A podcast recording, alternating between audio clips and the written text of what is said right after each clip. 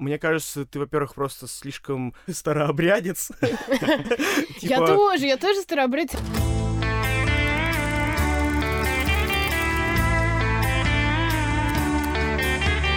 Привет, это подкаст Кинач. Меня зовут Джон. Рядом со мной сидит Антон. Привет. Маша. Hello. И у нас сегодня немножко поменьше материальчика, но мы обсуждаем сегодня... Новый фильм Квентина Тарантино «Однажды в Голливуде» и новый хоррор Ари Астера, режиссера Hereditary «Мидсоммар». Поехали!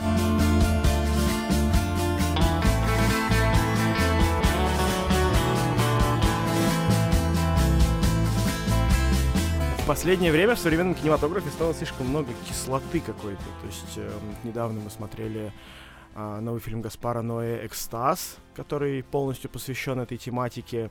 А, потом э, фильм, который мы еще будем сегодня обсуждать, э, Тарантино «Однажды в Голливуде», тоже апеллирует к этой теме.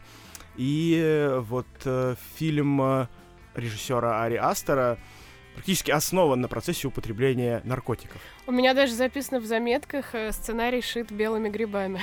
У меня в заметках написано, что чувак впервые в жизни попробовал кислоту и решил снять об этом фильм. Причем это реально смешная тема, что там вроде как э, практически не употребляются реальные наркотики, но при этом всех штырят как с наркотиков. То есть есть вот такой мультсериал э, Regular Show, там про такого енота и синюю птицу. Короче, не суть. Смысл в том, что он типа для детей, и там чуваки периодически бухают или курят бонг, но это представлено как что-то легальное. То есть чуваки пьют газировку. Типа они пьют газировку, при этом они накидываются. То есть у них реально вечеринка, но только они пьют газировку. Или там у них какая-то фигня, они какой-то пар вдыхают, но это выглядит, как будто они курят шмаль. И вот здесь так же, то есть реально чуваку наливают какого-то чаю с одуванчиками, а в итоге его мажет как с мефедрона. Подождите, я все это время считала, что они просто жрут грибы. Не, типа они вначале едят грибы, а Ну потом да. они прекращают. А так потом... это чай с грибами. Они даже, по-моему, это Да, упоминают, да, что да, чай там, был- там упоминалось, да, что это чай на грибочках, но явно они, там была крупным планом сцена, где в ступке она толочит какие-то дуванчики, Да. и она потом выливает это все в бутылочку, и там прям реально лепестки плавают. И они такие. начинают вот эту фигню черпать. То есть реально Да, выглядит да, как да. чувак попил мефедроновой воды. И как бы, когда потом сидит на- за столом, ну ладно, это потом. Да. Собственно, э, фильм Ари Астра Midsommar. Это follow-up к нашумевшему э, в позапрошлом году фильму Hereditary. Что такое который... follow-up? Можешь мне объяснить, а то я не в курсе. Ну, то есть, чувак снял такой фильм, все таки блин, круто. Это достаточно хорошо, чтобы дать ему еще денег на второй фильм. Он такой, а вот мой второй фильм. Вот этот процесс называется А, понял, То есть да, это когда э, Вдогоночку. Да, д- да, догоняешь вверх. Да. Чувак э, снял Hereditary и догнался Мидсоммером. И, собственно, это очень интересная тема, потому что сейчас вообще э, большая дискуссия на тему вот этих вот elevated хорроров. Э, собственно, происходит ренессанс хоррора как жанра. Э, хоррор перестал быть стыдным. То есть, если еще лет 10-15 назад хоррор это была просто феерическая залупа, которую смотрели только там какие-то дети и люди без мозга, потому что это была абсолютно какая-то неинтересная, банальная всегда фигня, снятая по одному и тому же сюжету, что вот молодые детишки приезжают в лес, а потом их по одному режут ножом. И как бы любые нормальные крутые дядьки никогда бы не стали смотреть хоррор и никогда никакие награды хоррорам не давали. Вот было типа два зашкварных жанра. Это хоррор и комикс-муви. И вот комикс-муви в последнее время немножко выбирается из этого зашквара, а хорроры только начали выбираться сейчас. Э, И то им пришлось придумать для себя какие-то там невероятные оправдания про то, да что, что это не хоррор. Да, это elevated horror. Это типа хоррор для нормальных людей. И вот чем заключается elevated horror? На мой взгляд, elevate, ну то есть этот хоррор заключается в том, что он просто не абсолютно дебильный. То есть персонажи это не просто куклы, которых тыкают ножом, это куклы, которых тыкают ножом и которых еще как-то зовут. Которые там типа, типа вот у нас две этих куклы, это парень и девушка, и у них отношения, и нам пять минут показывают в чем заключаются их отношения? Они позитивные или негативные? Они любят Мгм. друг друга или не любят? И все. Вот если это показывают, то это уже elevated horror. Это уже совсем другое дело. Ну понятно, да, типа уделяется внимание экспозиции какой-то персонажа, а не просто, что они трахаются в домике, типа это потому, что они влюблены в отношениях и потом их убивают. А мне кажется, мы, по-моему, это обсуждали уже. Тут еще ключевое отличие, что ты не ждешь, что эта херня тебя поджидает дома. Вот как-то нет такого ощущения, настолько тебя переносят в вселенную этих хорроров новых, что, ну, не кажется потом стрёмно, там, что из-под кровати какая-нибудь хрень выползет. Вот тут я не могу с тобой согласиться, потому что мне кажется, что наоборот, как раз-таки задача Elevated Horror показать его с реалистичной стороны. То есть это как, знаешь, как а, Кристофер Нолан снимал, когда Темного рыцаря, он внезапно решил показать, а что, если Бэтмен живет в Чикаго? И, типа, снял про настоящего супергероя настоящий фильм, который, конечно, к третьей части превратился в какую-то ебаную фантастику. Но, тем не менее, типа, он заставил нас подумать о том, а что если супергерои будут жить не в, в вселенной комиксов, а в нашем мире. И вот Elevated Horror, на мой взгляд, пытается сделать то же самое. Он находит какие-то темы и старается их разыграть в реальных декорациях, да, то есть в настоящей семье происходит э, какая-то ебаная мистическая дичь. Где-то в Скандинавии живут э, вот такие ебанутые культисты. Но при этом это сделано не по клише. При этом хочется Да. сказать, что Ариастер все-таки отличается от стандартных elevated хорроров. То есть такие elevated хорроры, как It Follows или Ведьма, их elevated заключается, по сути, в том, что они просто не следуют жанровым клише. Тогда как Hereditary, в принципе, довольно необычный, интересный фильм. Он очень интересно сыгран, там очень такие э, много каких-то странных приемов, которые заставляют тебя чувствовать себя некомфортно, но при этом тебе не очевидно, почему тебе некомфортно. То есть ты не, не боишься какой-то ебаки, которая выскочит из-под кровати, Да, а да, тебе да. просто неуютно Да. из-за того, что какая-то хрень. И плюс у него этот необычный подход, что он очень старается заставить зрителя посмотреть фильм еще раз, и чтобы это было классно. То есть в Hereditary по всему фильму были разбросаны какие-то подсказки, по которым ты ничего не поймешь, пока ты смотришь первый раз. Но когда ты знаешь, чем закончится, и смотришь второй раз, ты начинаешь понимать, блин, так вот тут же было написано, так вот здесь это же вот эта фигня, это вот это, а вот знак... И вот как бы он просто хочет, чтобы ты дважды ему занес да, как денег. собрать двойную кассу с кино. А у Да. вас нету ощущения, что они стали менее страшные, вот в прямом смысле? Э, Последние все хорроры, которые мы с вами вместе смотрели, мне почему-то вообще не было страшно. Мне кажется, что просто ты выросла, и хорроры Ну, перестали быть смысле? для Я, тебя я страшными. выросла за последние три года. Да. Они не страшные, они неуютные. То есть они заставляют тебя переживать и вообще ощущать себя каким-то, ну, ощущать вот эту вывернутость происходящего. То есть тут вот в Мидсомере дело даже не только в хорроре, тут еще у этой телки какой-то пиздец в Мгм. жизни, в отношении у них ад. То есть реально, я даже придумал шутку, когда смотрел, что в Мидсомере ты ждешь, когда уже на кого-нибудь наконец-то зарежут, чтобы спастись за Избавиться счет от этого, от, этого, этой да. неловкости, от этих да. дисфункциональных отношений главных героев. Это вот, кстати, действительно очень важно. Да, давайте сначала расскажем, про что фильм. Компания, они же уже не студенты, да, по-моему, они типа выпускники, которые защищают там какие-то степени, по-моему, да? Ну, типа они студенты позднего цикла. Да, ну, да, то есть вот студенты отправляются на родину к одному из своих одногруппников э, в Швецию, э, куда-то в какие-то дебри, далекие земли на природу, а он родом из э, некой такой общины. Которая живет изолированно где-то в шведских лесах. Да, они употребляют всевозможные вещества, совершают какие-то непонятные ритуалы, и все это сформировано вокруг какого-то религиозного культа. Но вообще они выглядят как такие хероверы, это называется. То есть это вот э, в России есть тоже такие движения чуваков, которые типа возвращаются к кор- дохристианским корням и верят во всякую языческую фигню. То есть тоже они проводят вот эту масленицу, прыжки через костер, э, отмечают Ивана Купалу, тоже носят вот эти вот хламиды белые, там а, перевязывают э, волосы Хламиды у тебя в ленточкой. штанах. Неплохо. Вот, то есть это такой как бы языческий культ чуваков, которые решили жить поближе к земле. И при этом у них это завязано какую-то э, около религиозную тематику, типа уже много сотен лет они этой херней занимаются, у них есть какая-то священная книга, но при этом для жителей Америки это все выглядит просто как такой миленький локальный фестиваль. То есть Ну, я... и, ну и для героев тоже сначала. Да, я тоже думал про то, что типа я вообще я съездил бы на этот фест, это не хуже, чем Burning Man.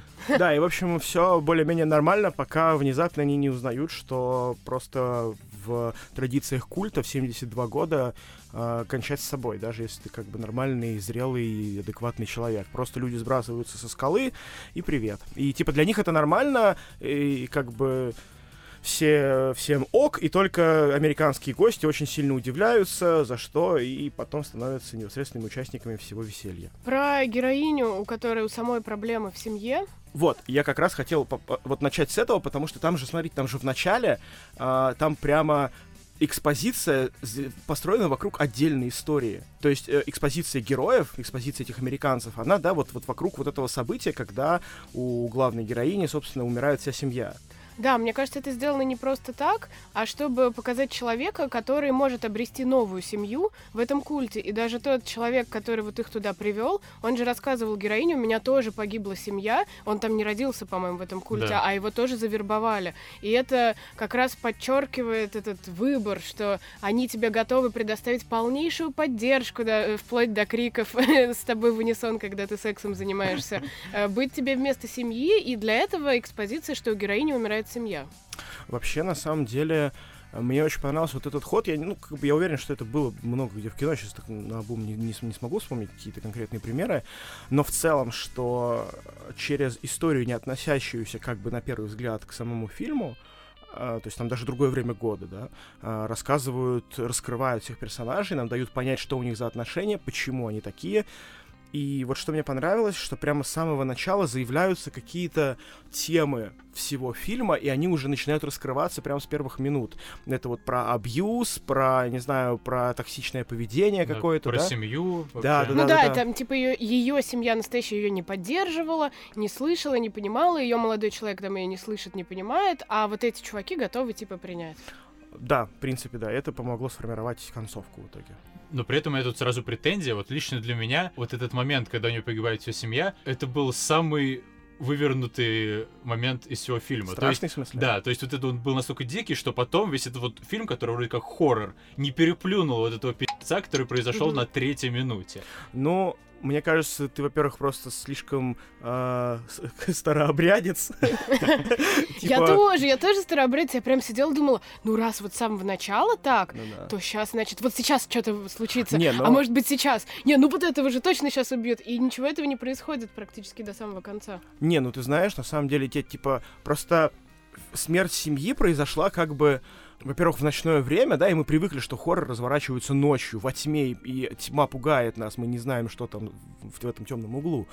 И плюс еще так, там, так, такие мрачные образы, да, что как бы родители, которые просто перестают дышать в постели, как бы, да, и вот эта сестра ее, которая со шлангом примотанным на Да, скотч. и, и то, что она пишет письма, письма не приходят, и что она думает... Это же стандартные тропы, которые используются в хоррор-фильмах всегда. Типа, всегда это есть. Мы просто привыкли. Мы с вами, как старые чуваки, просто мы привыкли видеть такое в хоррорах, и нас это до сих пор пугает. В то время как новое поколение, на мой взгляд, э, растет уже на вот этих elevated хоррорах, и, для... и они понимают, что страх, он многогранен. И то, что не пугает нас, может быть, будет пугать Блин, их. а вот мне тут кажется наоборот, что тут э, этот момент выглядел реалистично. То есть этот момент не похож на момент в хорроре. Это похож... э, он похож на момент в реальном фильме. И когда в реальном фильме происходит такая жесть, это стрёмно. А потом, когда они приезжают в этот культ, то это превращается реально в хоррор. То есть вот я вот тут хотел отметить разницу с Hereditary. Почему мне лично, человеку, который не любит хорроры, очень понравился Hereditary? Потому что там не было вот этого выбешивающего в каждом хорроре момента, что герои приезжают, грубо говоря, в лес, и там большой такой плакат «Привет, вас всех тут убьют». И они такие «О, прикольно, нас тут убьют, давайте разделимся». И, Мгм. и- и вот в Hereditary этого не было, потому что ты до самого конца не понимал, что же за хрень происходит. Действительно ли это какая-то крепота, или просто тебе кажется, и окажется на самом деле, что никакого потустороннего вмешательства тут нет. И когда выясняется, в чем же на самом деле проблема, и становится понятно, что нужно хватать мобас и просто в трусах бежать на ближайшую электричку, то уже поздно. А вот в Мидсомере этого нет. Они приезжают реально в этот культ, и там просто почти сразу «Привет, вас тут убьют». И они такие «Ой, Да. ну ладно, пойдем поспим, а утром поедем домой. Ой, что-то у нас половина наших друзей пропала. Ну ладно, пойдем вот попьем этот чай, который нам предлагают попить, а потом, не знаю, подумаем, ехать ли нам домой или нет. Вот, Вот, это меня вот, очень вот. выбило. Вот я прям про это и говорила по поводу того, что сценарий шит этими Мгм. белыми грибами, потому что каждый раз они решают там остаться из-за грибов. Они уже упоролись, там ничего не понимают, а, их начинают глючить, и они там не могут уйти. Ну, как будто бы это помогает им остаться, потому что, ну, действительно, супер очевидно. Еще я записывала про то, что почему они не юзают гаджеты вообще. Там просто телефон. там нет связи, да. Представляешь, такое бывает. Вот, в общем, э, на самом деле, я хотел сказать по поводу того, что вот реально, когда они приезжают в общину, они начинают действовать как долбоебы, то есть, ну, вот как бы по стандартным приемам Да, то есть вот тут нету элевейтедности. И тут вот есть две части. То есть первое это какие-то конкретные моменты, когда просто что-то происходит, и это крипово. И вот э, здесь есть вещи, которые меня очень поразили. Например, момент, когда они врут этой девочке черной из э, Лондона про то, куда свалил ее чувак. И это сделано не в стандартном хорроровском стиле, когда там, не знаю, крупно показывают лицо врущего чувака, и видно, что он врет, и какая-то музыка, которая подсказывает нам, что сейчас происходит какая-то криповая хрень. Нет, это просто э, там мастер-шот посреди белого дня, и просто люди говорят абсолютно нормально, спокойно, но при этом ты понимаешь, что это какая-то ложь, и прямо тебя вымораживает из-за того, насколько просто и естественно это происходит. И вот это круто, то есть вот много таких крутых локальных моментов. Но глобально это выглядит как нелепый хоррор, где просто американские детишки умерли. Ну, в общем-то, да, потому что действительно там так все и происходит. Я на самом деле хотел поговорить про детали, такие какие-то именно общие подтексты в этом фильме ам, и какие темы он затрагивает, потому что мне, на самом деле, если честно, традиции этой общины с умершвлением там самих себя в 72 года кажется просто гениальной идеей, потому что, типа, когда ты становишься никому не нужным старым хреном, который едва передвигает ноги, и, короче, чтобы выйти в туалет, тебе нужно выходить заранее, Э, и у тебя есть шанс, короче, это даже типа в твоем сознании это клево и норм, ты можешь покончить с собой, и все тебя примут, и все тебя поймут, никто тебя не осудит, никто тебе палки в колес вставлять не будет. Не, ну это какой-то патернализм. То есть почему в 72 года? Окей, если ты не можешь больше ходить, и у тебя никого нет родственников, можно покончить и в 50. Не, ну, а если грубо ты в говоря- 72 можешь ходить? Я вчера ходил на концерт, там 83-летний дед жарил на саксофоне как бог. Вот ему не надо в 72 было Ну, может быть. Не, ну хорошо, может быть не 72 года, А, я а герои, кстати, сами тоже говорят, что Да, типа да. мы-то своих стариков сдаем в дома престарелых, это тоже не ок. Да. А, я вот как раз, да, об этом хотел сказать, что да, что типа это про выбор того, хочешь ты с этим ну, покончить своей жизнью или нет, как бы, э, что давно пора как-то расставить точки над «и» в этом вопросе, что если человеку ну, как бы, надоело. Другое дело, что если ему 14, ему надоело, это пиздец, Не, ну да, мы голосуем за право на эвтаназию. Ну, мы типа подкаст того. Кинач за Да, эвтаназию. вот. И при этом, на самом деле, э, мне очень что понравилось, что здесь прямо так здорово сталкивают как бы две культуры, да, что есть вот этот вот американский капитализм какой, вернее, вот это сознание американского подростка, воспитанного капитализмом, есть вот эта вот община, которая воспитана вообще в каких-то диких условиях, которые кажутся всем абсолютно какими-то абсурдными, непонятными, что вот они какие-то хиппи, короче, и хер пойми, что с ними происходит. И вот как они сталкиваются и не понимают друг друга, да, что, типа, эти пытаются объяснить, ну, типа, американцы, да, что, блядь, так нельзя себя вести, вы что, это же прям вот неправильно, а тем говорят, да что неправильно, типа, все норм. Мы, вот для них это было большое счастье вот упасть со скалы. Типа, они вот рады, что мы их кувалдой забили до смерти, короче, типа, все норм. И А- а вот- это прям иллюстрация, знаешь, э, есть э, фраза такая, да, не ходи со своим уставом в чужой монастырь. Вот это вот э, прям иллюстрация этой фразы, этой пословицы. А вот э, тут, э, ну, не совсем, и как раз в этом вот у меня вопрос, что это двояко как-то получается, что в одних моментах они, наоборот, отстаивают свои там эти традиции, говорят, да нет, это круто, а в других моментах они тупо врут. И В вообще, плане. Ну, типа, просто скрывают там правду, что там этих чуваков там куда-то утащили по таким-то причинам, что этот чувак нужен для осеменения там рыжеволосой бабы. Ну, потому что они знают, как это будет работать. Ну, понятно, я к тому, что это не так а, однозначно, что просто чуваки попали в другую культуру и, ну, типа, не состыковываются с Ну, ней. просто эта культура глубже, чем могло показаться. Они сначала думают, что у них тут просто старики упиливаются, а потом выясняется, что они еще их там сожгут. Но те-то с самого начала все спланировали. Там же Ну да, но это часть их культуры. Но просто это... Они так спокойно говорят, вот, наши старики в 72 выпиливаются. Ну да, нормально. И также нормально для них то, что вот мы возьмем чувака, не знаю, посадим его в медведя и подожжем. Это точно так же нормально. Ну, там забавно вообще даже, что в начале, когда они приезжают, кто-то... Простите меня, медведь все время. Мед- Медведь это пиздец. Шел медведь, едет машина, сел в нее и сгорел. Видит, желтый домик горит, типа. Чувак залез в медведя и сгорел. Это как момент, где они, что, мы просто проигнорируем медведя, он только должен быть не в клетке, а в машине гореть, реально просто. Что проигнорируем? Ну, это медведь, да.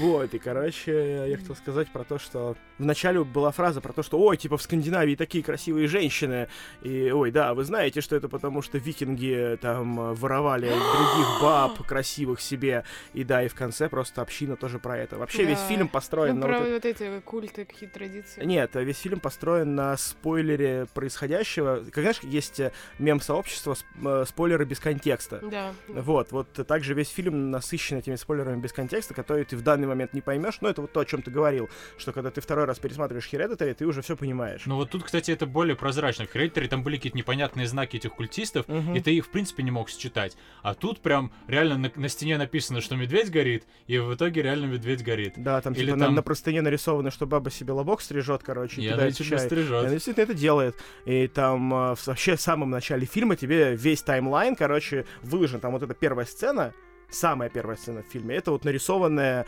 картинка со всеми сценами фильма. Там, типа, первая зима, это там, где родители умирают, вторая, там, как они приезжают, третья, как они жрут грибы, и там четвертая про самый финал, собственно. Но при этом иногда это выглядит как просто создание вот подобных э, пар, типа, показали, что будет и что реально произошло. Чисто ради этого самого создания. То есть, вот, например, где чувак вламывается в сарай, а там висит этот парень из Британии, у него легкие вывернуты. Но как бы я сначала подумал, вообще зачем этот кадр? Это просто, о, лол, криповатая херня. Но потом я подумал, ну вообще-то, скорее всего, просто где-то на стене до этого была нарисована вот эта картинка, где чувак, типа, как с крыльями ну, за спиной, а потом выяснилось, что это у него легкие вывернуты.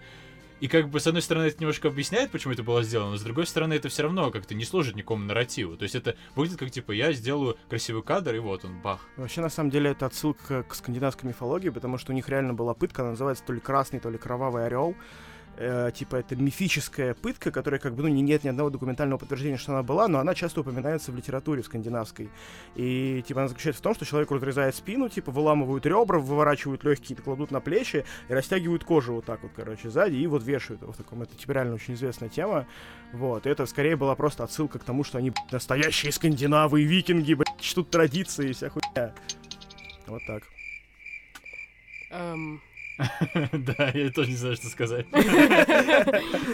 Еще такая заметная особенность Hereditary была в том, что реально пол зала выворачивало от страха, а пол другую половину зала выворачивало от смеха.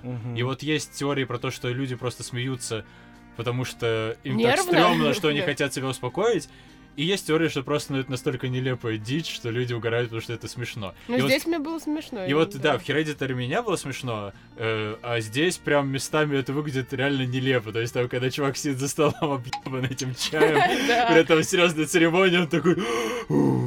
Реально, когда, когда ты хапнул перед днем рождения бабушки, чтобы не было скучно, и перебрал случайно.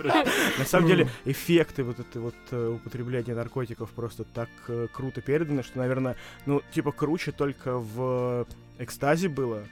Но здесь тоже вот эти фрактальные леса, как они все закручиваются, эти цветы, которые дышат. Да, этот- цветок, который двигается, прикольно. Нет, а в страхе и ненависти в Лас-Вегасе. Я не люблю страх и ненависть в Лас-Вегасе, можете меня кидать говном, но, правда, это не мое кино вообще. Не, ну я про эффекты. Тут ты что, просто не знаю, в страх и разблюрили ненависти в в Лас-Вегасе мне не показалось, что там как-то достоверно. Я не знаю, может быть, я никогда в жизни не употреблял наркотиков. Потому то- что наш подкаст против наркотиков. Конечно. Вот, и, в общем-то, да, и вот вы можете посмотреть Мидсомер и узнать, что с вами будет, если вы будете их употреблять. Вот вас едят какие-то культисты в хламидиях, или как ты там сказал, они Да-да-да, в называются. хламидиях белых. Да-да-да, я в хламидию был вчера, по-моему.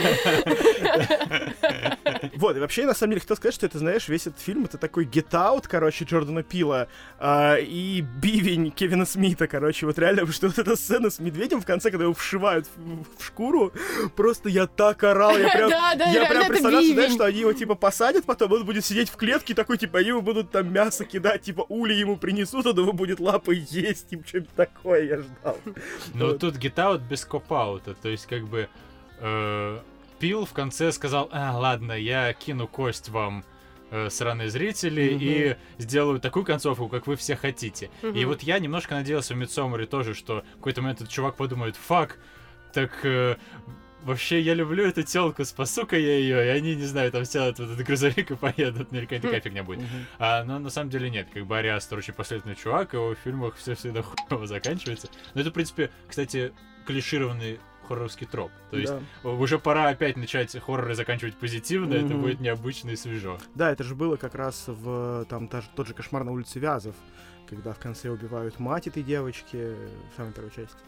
Вот, нет, я, кстати, Маша вот об этом говорила со мной там за, за подкастом, вне записи, да, что отношения между чуваком и телкой показаны просто супер реалистично. Да, да. Типа, несмотря на то, что парень прям просто супер хуй актер, просто Мгм. это, это худший перформанс, наверное, который я видел со времен, там, я не знаю, утомленных солнцем.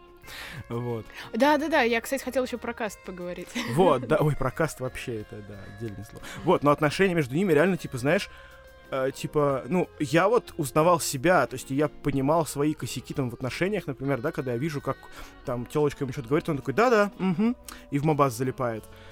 И вот это заставило немного задуматься о своем поведении. Ну это прям собственно. жиза, жиза. Да, да, да, это вот Причем не только в диалогах, а вот, например, вот в таких мелочах, как то, что они едут в тачке, и друзья чувака говорят, а, ну телочки тут ничего. И вот просто по взгляду видно, что ей некомфортно от этой фразы, и да, она да, говорит, да. а чё, сколько нам ехать? Ну, вот э, это прям какие-то мелочи, но это очень прям жизненно. Не, очень хорошо, да, вот в плане, вот в этом плане он сделал действительно какую-то очень клевую, грамотную картину, но все остальное как бы... Ну, типа вот мело- мелодрамная Да, составляющая да, да, хорошая. очень Вот хорошая. Для меня главная проблема еще была, что он затянут. То есть, я не знаю, может, он специально хотел сделать, чтобы все было так медленно, неспешно, потому что он Ариаста, король медленности и неспешности. И вспомним там Hereditary, где первый кадр минуты две просто на кукольный домик наезжает медленно камера. Но действительно, в процессе Мидсомера у меня было такое ощущение, что, не знаю, мы с Ариастером бухали несколько лет назад, и я ему по пьяни сказал, чувак, спорим, ты не сможешь сделать фильм так, чтобы было прям медленно. Я такой, там, бич, плиз, подержи мое пиво. И два года спустя сижу в кинотеатре такой, блин, ну ты даешь, чувак, е, респект. Но как бы этого не было, я такого не говорил. И, ну, просто казалось, что И местами можно держал. было немножко побыстрее сделать. То есть местами я уже ждал, такой, ну окей, давайте уже кого-нибудь убьют, кого-нибудь сожгут, Мгм. ну пусть что-нибудь произойдет. Потому что они ходят такой, о, а что это у вас тут? О, а это у нас тут, это скандинавская древняя еда, мы намазываем медведя на осу, и там, типа, размешиваем с грибами, и получается намазка на хлеб. Только у нас нет хлеба, потому что мы живем в лесу. Ну И, типа, да, спасибо, да. чуваки, вы пришли сюда, чтобы смотреть хоррор. Да, местами прям реально, вот, э, кажется, что два с половиной часа или сколько? там? Два- два- 2.40, по-моему, не? Нет, 2.27, по-моему, длится. А, Прям это просто невыносимые какие-то моменты становятся. Типа, реально чувак мог уложиться в, Хотя ну, бы минут часа. 20 поменьше. Ну да. в два часа можно было уложить всю картину, и было бы норм. Вот. И на самом деле я хотел сказать, знаете, что есть э, такая серия компьютерных игр, которая называется Far Cry. И вот начиная с третьей части, она прям вот превращается в этот самый Midsommar. Потому что там есть все, что есть в этой, в, в этой картине. Там есть э, парень с девушкой, у которых типа отношения. Там есть употребление запрещенных веществ. Там есть э, галлюциногенные трипы, которые вплетены как бы в игровое повествование. Там есть э, какие-то безумные культисты. Ну, Ты просто про корпоратив как будто. Вот. И, короче, типа, реально фильм очень сильно похож на последние части Far Cry, и мне вот интересно, это хоть как-то задумывалось или нет? Хватит впаривать нам свои видеоигры, они Да. для детей. Мы взрослые люди, мы смотрим кино. Да, вообще игры провоцируют насилие, из-за них масс-шутинги в Штатах Да, происходят. каждый день. А иногда даже два раза в день. Вот именно. Картинка. Да, выглядит очень круто. То есть реально у чувака второй фильм, и он выглядит великолепно. То есть вот сравните это с «Мы» Джордана Пила. То есть просто вот тут тоже хорошая аналогия, потому что тот тоже снял один фильм подешевле, а потом второй подороже. И вот этот, насколько он лучше выглядит. То есть просто реально чувак понимает, что он делает, и он может сделать какие-то вещи, которые никто до него не делал. То есть он снимает хоррор днем, там какими-то широкими планами, ничего не режет, ни одного джампскера, но при этом все идеально работает. То есть просто за счет картинки можно этот фильм смотреть, пофигу, что он затянут, или тебе там не нравится, что чувак под мефедроновым чаем, естественно, выглядит. Но это прямо э, наслаждение визуальное, невероятное. очень, вот очень это вот красиво. Летние, работа. да, летний, летний палитра отличный вообще. А мне еще понравилось, ну, наверное, это тоже уже сто раз использовали, но там ключевая мысль этой общины, что она тебя поддерживает, что они все едины.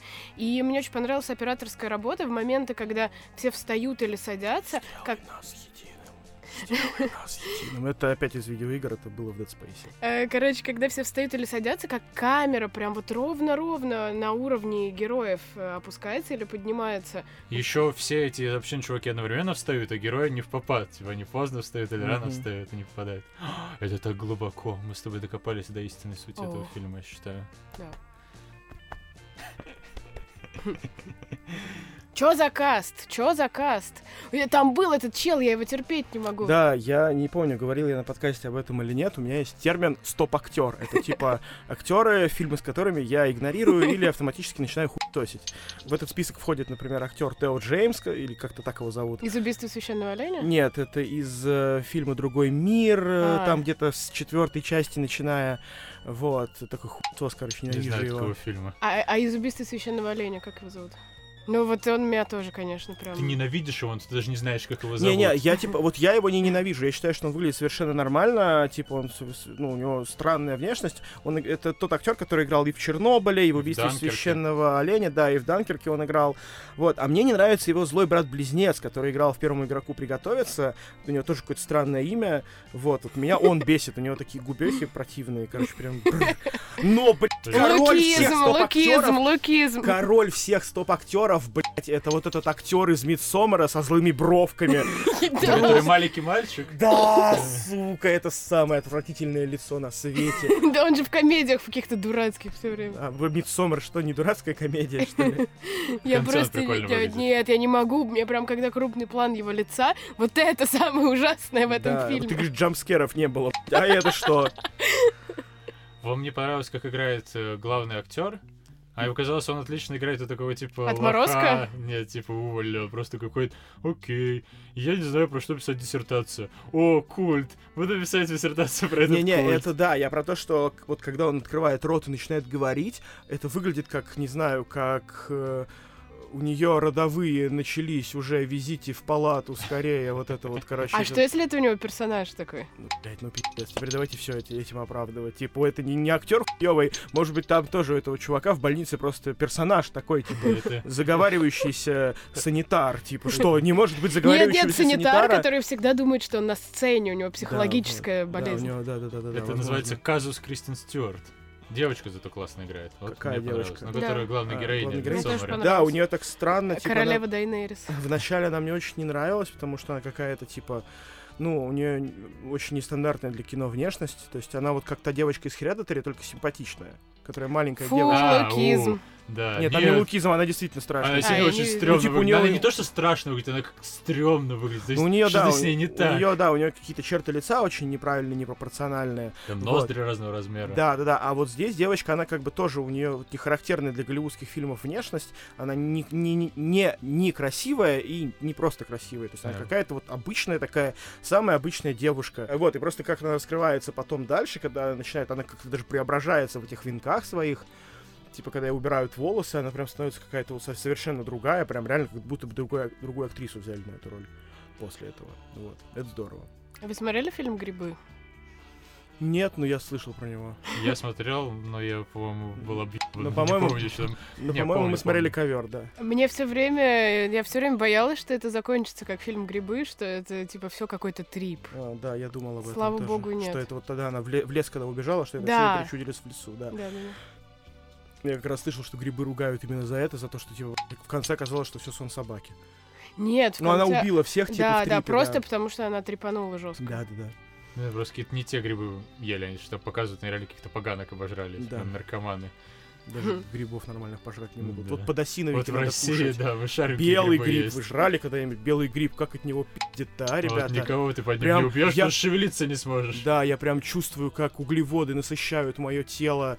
Но в итоге, кстати, вот по поводу абьюзивных отношений, в итоге же она выбралась из абьюзивных отношений в еще более пиздецовые абьюзивные отношения. То есть к чувакам, которые ее загазлайтили в то, чтобы она сожгла своего бойфренда, по сути. Ну, блин, а, нет, э, она же попала в коммунизм, типа, во-первых, да, что, типа, э, там, э, эмоциональный коммунизм, что у них даже эмоции одни на всех и общие, но, короче, вот эта финальная ее улыбка, когда она смотрит, как горит ее мужик, мне показалось, что, знаешь, вообще у меня даже вот тут записано, что все это было ради того, чтобы ам, сжечь мужика, потому что он такой мудак.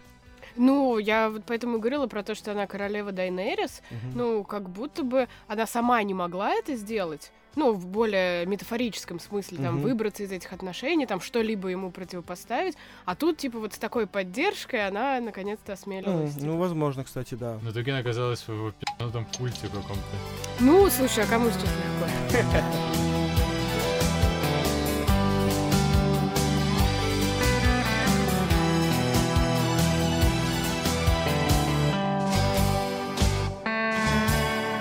Если кто не знает, прошлый четверг вышел новый фильм Квентина Тарантино э, «Однажды в Голливуде». Это его девятая картина, как он сам считает. У него там какой-то свой странный счет. Он некоторые учитывает, некоторые не учитывает.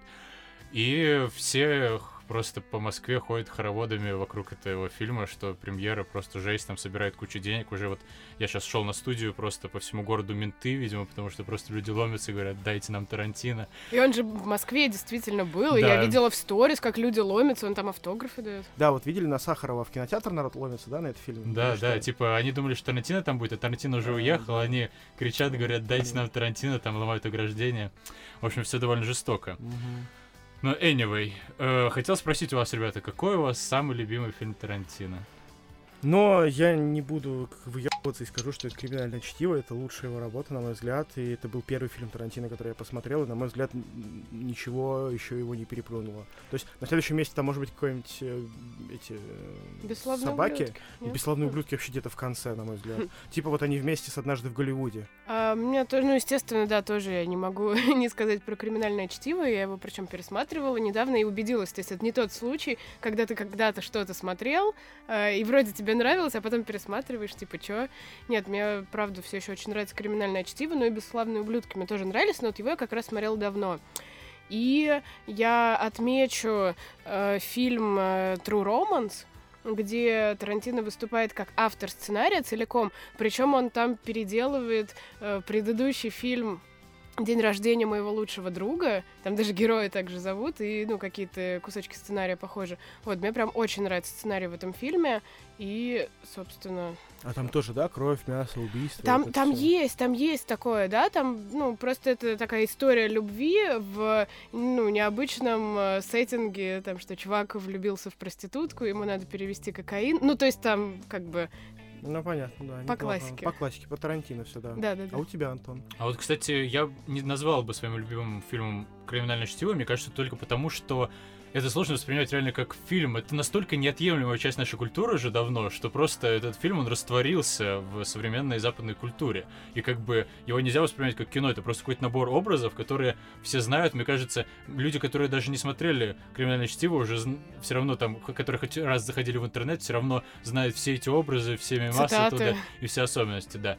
И я бы сказал, что мой любимый фильм это «Омерзительная восьмерка». Я не знаю, почему-то его О, люди да. не очень любят, потому что ну, почему-то, не знаю, там у него оценки меньше, чем у многих других фильмов Тарантино, но тут уже кому что. Я, например, вообще не понимаю «Убить Билла», по-моему, это вообще параш, который невозможно смотреть на Мгм. уровне Сарика Андреасяна, а вот э, «Восьмерку» я люблю за ее цельность. То есть у Тарантино есть вот эта вот дурацкая любовь нарезать фильм на куски, вот как «Бесславные ублюдки». Это реально просто набор новелл, которые очень абстрактно связаны друг с другом. То есть у них вроде есть какой-то общий сюжет, но когда ты смотришь, это все выглядит как просто отдельные куски, которые абсолютно друг с другом не связаны. То есть как будто, ой, мы посмотрели первый мини-фильм, теперь антракт, мы смотрим второй мини-фильм и так далее. И вот, в принципе, как, даже если какие-то из этих кусков гениальны, как, например, первый с Кристофом Вольцем в «Деревне», но все равно это не воспринимается как кино, а вот восьмерка это реально такая, в ней есть вот эта вот потусторонняя цельность, то есть просто как пьеса она даже воспринимается, как в театре. То есть вот начинается фильм, вот мы видим Самуэля Джексона, и дальше все как по накатанной, ни одного лишнего кадра, ни одной лишней сценки, ни одного лишнего диалога. И даже когда там время немножко по-тарантински прыгает влево-вправо, это как-то не выбивает из-за вот этой вот последовательности повествования.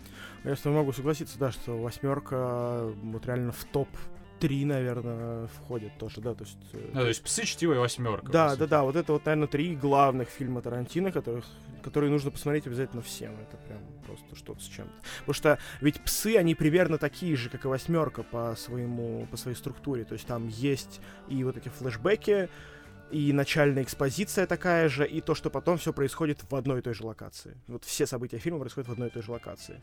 Да, то есть восьмерка он вернулся к корням. Да, это круто. Ладно, сейчас начнем обсуждать фильм, но сделаю дисклеймер. Тарантино, когда привозил его в Канны, просил впервые в жизни, чтобы критики не спойлерили э, концовку Концов. фильма. И поэтому мы зауважаем старичка и тоже не будем в основном обсуждении эту концовку обсуждать. Обсудим ее в конце, после титров там ставим. Если кто-то очень хочет, то уже после всего подкаста можно будет послушать то, что мы думаем конкретно про концовку и в чем она заключалась, если вы вдруг не хотите идти на новый фильм Тарантино. А пока просто будем обсуждать сюжет, который, в принципе, я думаю, сложно заспойлерить, потому что, как в любом фильме Тарантино, главное не то, что происходит, а главное как ну, как, происходит. да, как взаимодействуют персонажи и вообще, что они говорят в процессе. Поэтому само обсуждение процесса фильма, кроме концовки, будет э, не спойлерное, по сути.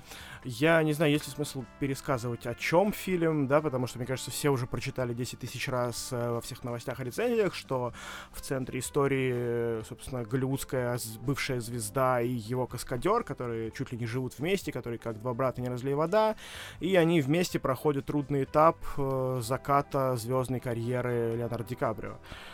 Вот. И Брэд Питт, как вот хороший друг, пытается его поддерживать и всячески помогать ему справляться с э, жизненными проблемами. Но тут э, важным моментом является то, что эти э, два друга живут по соседству от Романа Полански, где он живет со своей тогдашней женой Шерон Тейт, которая была в 69-м году зверски убита вместе с некоторыми своими друзьями э, членами секс-культа Чарльза Мэнсона, тоже очень известный такой чувак. И это очень известное такое событие, событие, которое э, положило конец э, 60-м со всеми этими хипями, э, травой, кислотой безлимитной. И вообще событие, которое перетряхнуло Америку в целом и Голливуд в частности, потому что казалось, что немыслимо, э, что в дом к суперизвестному режиссеру могут просто зайти какие-то наркоманы с ножами и порезать к херам его беременную жену. Это казалось немыслимо. Вот для любого жителя Голливуда казалось, что он в домике, и все дерьмо, которое происходит в мире, его не касается. И это было такое э, дикое столкновение реальности, которое не все пережили. На самом деле, если ты помнишь, э, как э, в сериале Майндхантер, они там же все строится как раз вот сразу в событиях после этого. Мгм. И они прям так живо обсуждают последствия убийств э, секс-культа Мэнсона, и самого Мэнсона обсуждают, и даже вот во втором сезоне нам покажут того же самого актера, который сыграл в «Однажды в Голливуде» э, Чарльза Мэнсона, нам его же покажут в Майндхантере, только уже постаревшего. И вот, Маш, ты, по-моему, не смотрела Майндхантер, да? Нет. Вот, э, если тебе интересно раскрытие этой темы, и всем остальным, если, конечно, интересно раскрытие темы, как каково это было для Америки того времени, то можно, в принципе, посмотреть Майндхантер, когда человеку просто за мысль о том, что Чарльз Мэнсон это такой же человек, как и мы, просто его выгоняли с работы, его пытались уволить, типа говорили, что он просто псих, потому что, ну как, это же монстр, это животное, это зверь. То есть вот и всю эту истерию по, по этим событиям можно очень грамотно посмотреть у Финчера. Да, и вот по поводу самой этой истории, конечно, когда ты ее знаешь до просмотра фильма, и э, чем больше деталей о ней ты знаешь, тем больше э, ну, наполняются смыслом многие кадры дополнительно, и, ну, и вообще фильм в целом. То есть неподготовленному зрителю, э, который, ну, например, вообще, ну, типа, не знает, что там происходило в Америке в те времена, очень сложно это все сопоставить, э, ну, в какую-то единую историю, Потому что в фильме это, ну, так не раскрывается, пока Антон Долин не выйдет и не Мгм. скажет напрямую, что это история об этом. Вот, и если не знать заранее, то, конечно, сложно воспринять. Да, то есть нарратив фильма подразумевает, что все-все-все, кто смотрит этот фильм, знают, что Шерон Тейт умерла в августе 1969 И как? Да, и как бы мы когда смотрим, собственно, сцены с Шерон Тейт, мы понимаем, что вот она вот-вот умрет, а она этого не понимает, и это добавляет трагизма. Да, вот это вот э, блаженная игра Марго Робби, она же там практически ни одной даже реплики не сказала за весь фильм, то есть она просто ходила и улыбалась. Ну, типа, нет, конечно, она говорила, это потому что, типа, ее очень мало было играющей, то есть большую часть фильма она просто улыбалась, и ты представляешь себе это, как, знаешь, как... эм, ребенка блаженного такого, да, с этой вот улыбкой такой непонятной, детской, искренней, наивной, над которым занесено лезвие гильотины, и вот ты типа прям видишь, как эта гильотина падает, А она даже ничего а не она делает. даже ничего. И это да, это вот это какой-то новый ужас внутри фильмов Тарантино, потому что, ну, если честно, по правде, я нигде ничего подобного не помню. Вот, чтобы у него было вот это вот ощущение опасности нависшей. Это круто, это было очень здорово сделано. Давайте обсудим сначала вообще кому как фильм, по ощущениям. Давайте, я, короче, первое, что я сказал, когда вышел из кино, и когда меня спросили, друзья, как тебе фильм, я сказал, что это невыносимое говно, просто лютая хуйня, и смотреть это нельзя ни в коем случае. И сделал я это потому, что если бы режиссером картины значился бы там какой-нибудь Ари Астер, например, то базар ноль, типа отличное кино и все здорово. Но режиссером фильма значился Квентин Тарантино, от которого ты ждешь чего-то более неконвенционального, чего-то более авторского, и я не получил здесь авторского стиля Квентина Тарантино от слова совсем. Вот. То есть это реально это какой-то еще один убить Билла, какой-то еще один бесславный ублюдок, какой-то еще один Ну, э, нет, Джанго нет даже этого. Тут как раз, да, он довольно э, типичен с точки зрения нарратива. И вот тут э, возникает вопрос завышенных ожиданий. Мне тоже фильм не впечатлил. То есть он мне понравился, но он мне понравился гораздо меньше, чем мне хотелось бы. И мне кажется, проблема в том, что фильмы Квентина Тарантино это, в принципе, такой э, жанр сам в себе. То есть, когда ты идешь на фильм Тарантино, ты рассчитываешь посмотреть фильм Тарантино, где там «Я нигер Джим, у меня огромный пистолет, я стрелю тебе яйца». «Нет, я ебнутый пол, у меня миниган, я стрелю тебе голову». То есть ты ждешь абсолютно какой-то определенную штуки, и когда ты приходишь и видишь что-то совсем другое, это очень странно. Это как, не знаю, ты шел в баню, а пришел в бордель. То есть тоже прикольно, но ты шел-то в баню, и я подумал, что на самом деле это очень трагичный момент, потому что все мы знаем, что Квентин Тарантино долгое время был не женат, у него не было детей, он говорил, что он сознательно выбрал этот путь, чтобы у него было много времени для того, чтобы снимать кино, он хотел посвятить себя кино. И вот, э, но при этом, по-моему, в прошлом году он все-таки женился. И вот мы здесь можем наблюдать просто такую классическую картину, что вот была «Омерзительная восьмерка», это фильм, который снимает чувак, который не женат. А «Однажды в Голливуде» — это фильм, который снимает чувак, который женился. Ну, это, конечно, домыслы. Не, ну это смешно, правда, это забавное наблюдение. Я, кстати, не знал о том, что Тарантино женился, и не знал о том, что он не был женат, и не знал о том, что у него нет детей. Как бы я не очень интересовался его жизнью всегда. Типа, я знал, что он там крутой чувак, что он там работал в видеосалоне. Ну, типа то, что всегда все пишут. Вот, а глубоко я не копал, никогда об этом не знал. Но сейчас сказал, действительно забавно, это прям прослеживается. Да, Так что да.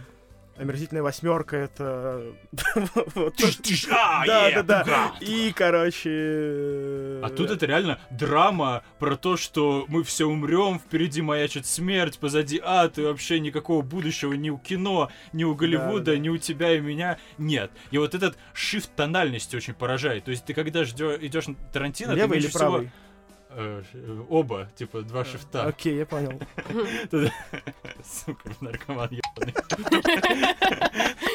Когда ты идешь э, на Тарантино, ты ожи- не ожидаешь какой-то трагичного самокопания. То есть вот что мне это напомнило, первые два часа этого фильма, по крайней мере, это фильм братьев Коэнов. То есть это вот прям да. супер Коэны. Да, это да, да, кстати, меланхолия, грусть, безысходность и прикольные, но немножко такие подспудные шуточки. Но, может Слушай, быть, шуточки реально, тут да. были более в лоб, чем у Коинов обычно. Слушай, действительно, я только сейчас понял, что это очень похоже на Коинов. Прям, прям супер похоже. Действительно, слушай, Тарантино играет в братьев Коин. Смешно.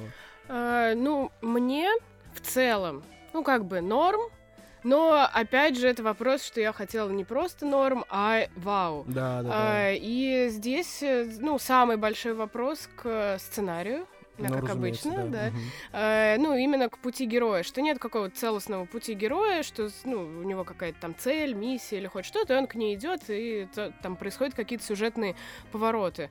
Мне не хватило этого. В целом, э, отдельные сцены это просто шедевры, э, Мгм. снято все потрясающе красиво, Мгм. и я не, ну, я получила эстетическое удовольствие от просмотра. Ну, персонажи, как обычно, великолепны. То есть, что у Тарантино, что у Коинов, прям каждый персонаж это муа, прям картиночка. Но он как-то очень долго на каждом из них зависает. То есть, прям мы долго следуем за Шерон Тейт, мы долго следуем за там Ди Каприо, мы изучаем э, Брэда Питта, и все эти персонажи очень крутые, но как-то это все тянется долго. То есть ты привык, что они, эти персонажи должны быстро попасть в одну комнату и начать разговаривать, потом, о, подержи мой э, четвертьфутовый бургер, о, я не знаю, что такое четвертьфутовый бургер, я знаю только, что такое роял with cheese. И как бы, и в процессе вот этого взаимодействия ты будешь узнавать персонажей, а не так, что просто мы будем следовать персонажу, как он там идет куда-то по делам, и у него грустное лицо, и мы по этому грустному лицу понимаем, что на самом деле у него внутри Мгм. пустота, и он мертв внутри. И как бы, ну, возможно, это прикольно, но хочется, чтобы там мясо какое-то было, кровь, кишки. Ну, как бы Тарантино На самом деле, же. кстати, мне жести вот этой не хотелось. Я, на самом деле, даже надеялся, что не будет, как в «Омерзительной восьмерке», что весь фильм выдержан в этой тональности просто невероятно гипнотизирующих диалогов. И вот я надеялся, что даже, скажем так, я вот сказал, что фильм говно и невыносимый ужас. На самом деле, ну, как бы, естественно, я преувеличиваю. Как бы фильм-то норм, фильм действительно хороший. Просто это не тот фильм, который мы хотели бы увидеть, наверное. И от некоторых сцен я тоже действительно в восторге. И хотелось бы сказать, вот что, например, сцена, которая была в трейлере, в принципе, кто смотрел, они видели ее, когда Ди Каприо разговаривает с девочкой, она говорит ему, что это был просто лучший перформанс, э, который я видел в своей жизни, и Ди Каприо начинает рыдать. Вот. И вот вся предшествующая этому сцена, э, где он э, понимает, что его карьера находится в закате, что типа он уже лажает на сцене, чего не делал никогда, и вся вот эта сцена, когда герой ломается, я не знаю, все в зале смеялись, потому что типа, ахаха, он говорит, что он э, бросит пить и выпивает из фляжки, и только потом ее выкидывает. И вот, типа, все в зале смеются, а я сижу и просто, блядь, это же такой кошмар. Ну, типа, реально, это человек осознает свою никчемность, что он, вот он на дне. Это достаточно сложный момент, и действительно мне было прям ну, типа, впервые в фильме Тарантино я задумался о чем-то таком, а не просто, короче, угорал над э, необычными диалогами и чем-то таком. Ну, это вообще фильм про закат. Там закат да. Голливуда, закат карьеры вот этих вот людей.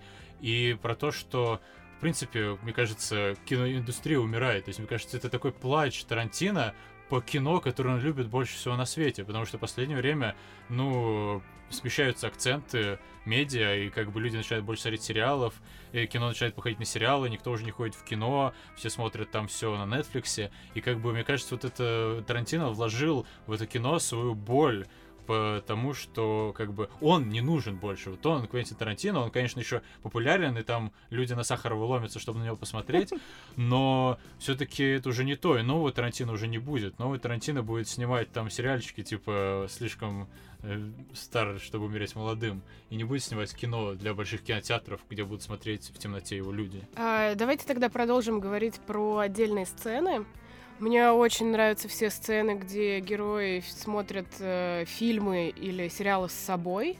Это очень прикольно передает, как, э, как э, Тейт сидит, смотрит в кинотеатре фильм с собой, и как она там смотрит, как зрители реагируют. Да, она машет руками потом в такт э, да, тому, да, же, да. что происходит. И, кстати, вот сейчас еще по поводу этой сцены, там же, что забавно, что Тарантино использовал Настоящий фильм. фильм. Да, реальный фильм, и не, нереальную Марго Робби, как бы, да, звучал. Да. да, вообще весь смысл этого фильма как раз вот в этом трагизме, что Шерон Тейт пока совершенно неизвестная актриса, и вот она надеется, что она скоро станет известной. Вот она смотрит фильм, и люди реально смеются, и она такая, во-во, у меня есть нравится. будущее, а будущего-то у нее нет. И мы это знаем, это типа супер печально. Угу. И как э, смотрит э, Брэд Питт с Ди Каприо сериал, О, да. в котором он снимался. Смотри, смотри, я там сейчас это. Э, а тот же сериал смотрит хиппи на ферме и видит в нем вообще другое. Угу. Вот это тоже очень сильно. Там прикольно, что когда там э, Ди Каприо перепрыгивает через э, борт машины, и Пит ему говорит только, вот, это хороший прыжок,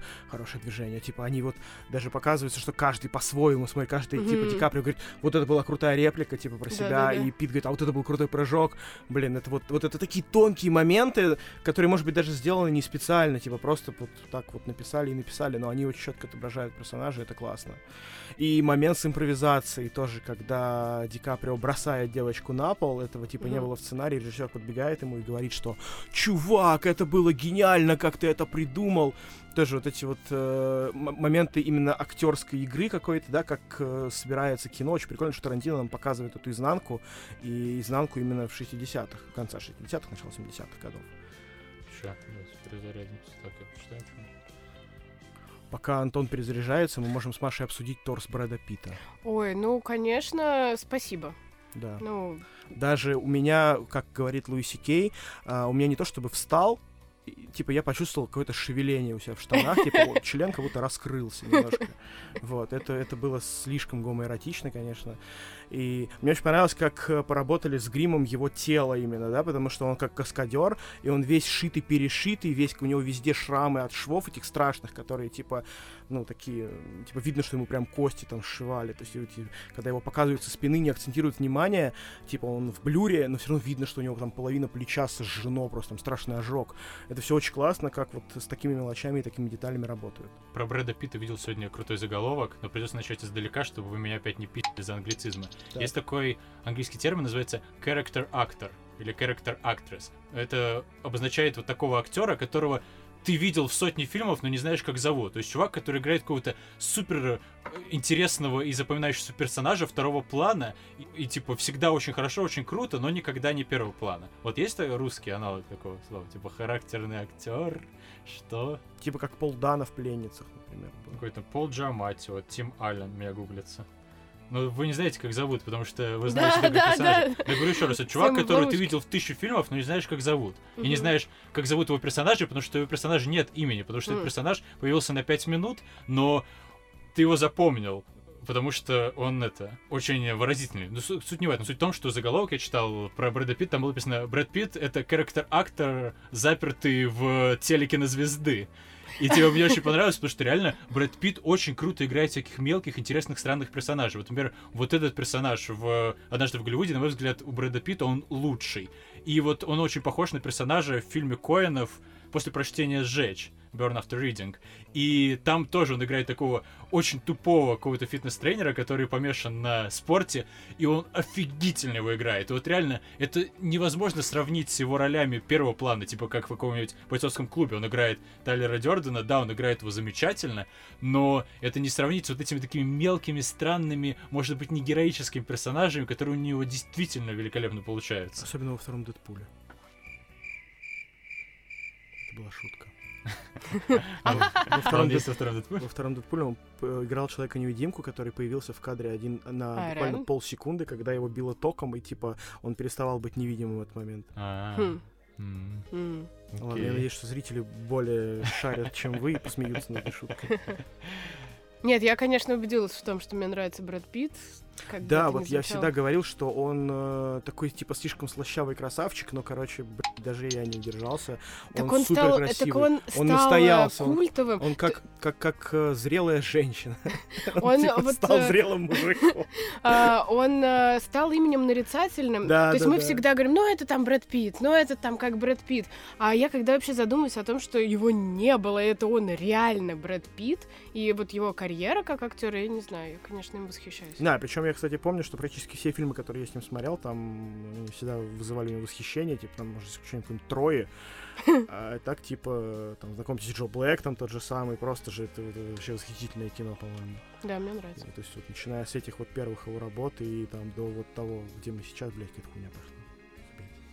И он очень хорошо перевоплощается. То есть вот проблема с Ди Каприо, то, что он все время играет Ди Каприо. То есть вот этот вот нахмуренный чувак с такими впавшими глазами, как будто он с Будуна. То есть э, Остров Проклятых, э, Пляж, Авиатор, э, Волк с Уолл-стрит, Однажды в Голливуде. У него одно... А, Отверженные этого Скорсезе.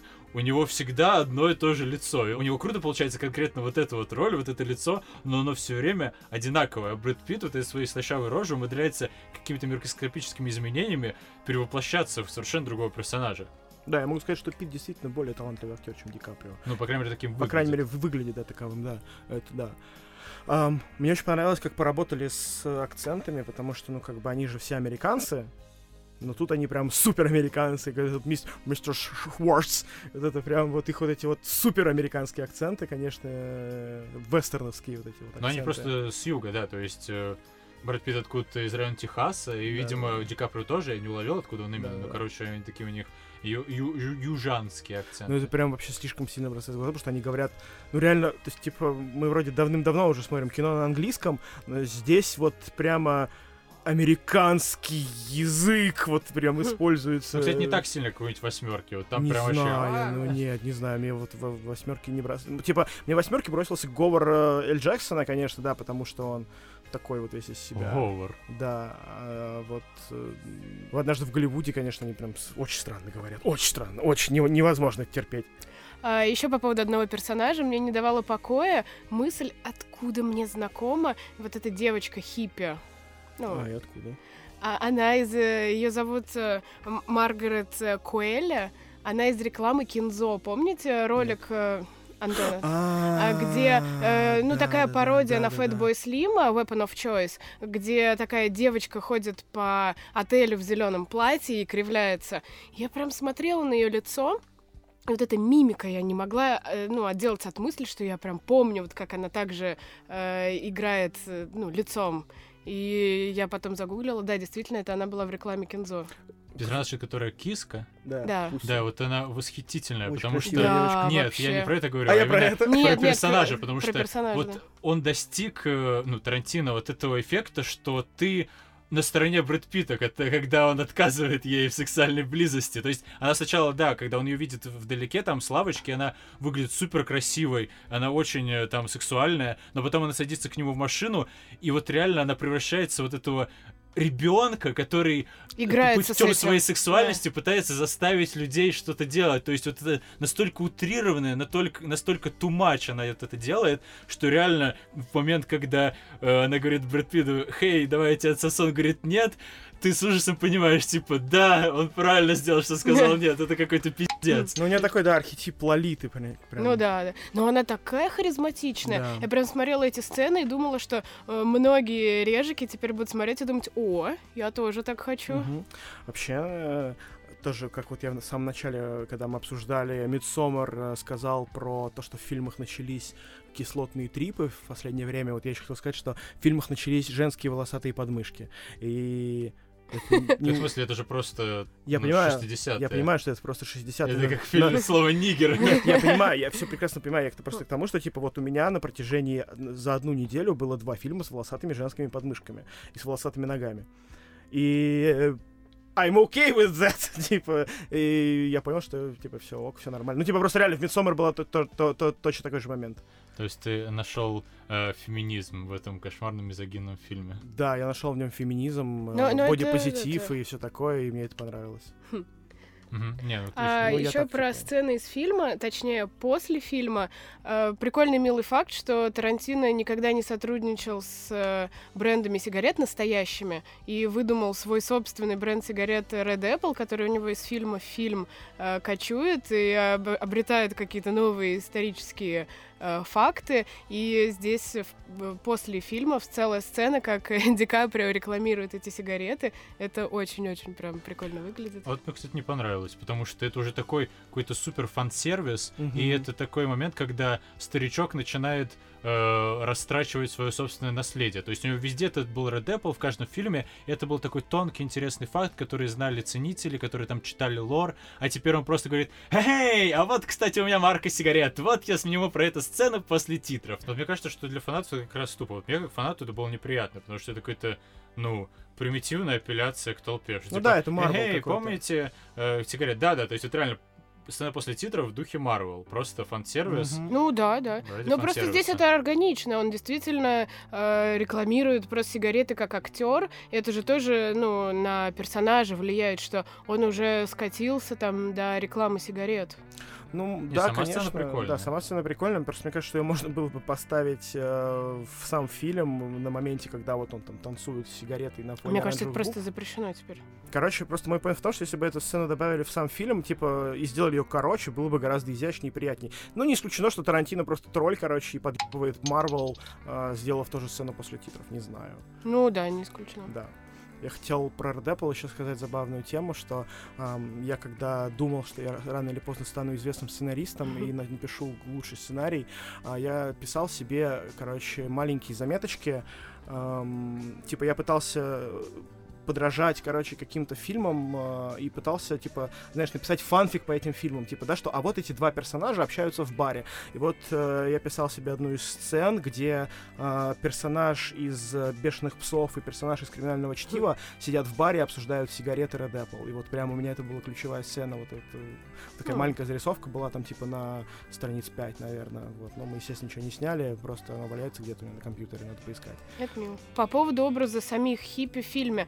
Ну, может показаться, что у них выстроен образ таких милых там детей цветов, которые любят друг друга, а в фильме они как-то так показаны, что они сразу злые и э, какие-то Во-первых, это не просто хиппи, это с- религиозный секс-культ Чарльза Мэнсона. А вот я тебе скажу про настоящих хиппи. Я сталкивалась с этим лично. Э, Когда мы ездили в Калифорнию, э, мы заехали ну, на своей машине, ну, взятую в аренду, в квартал хиппи.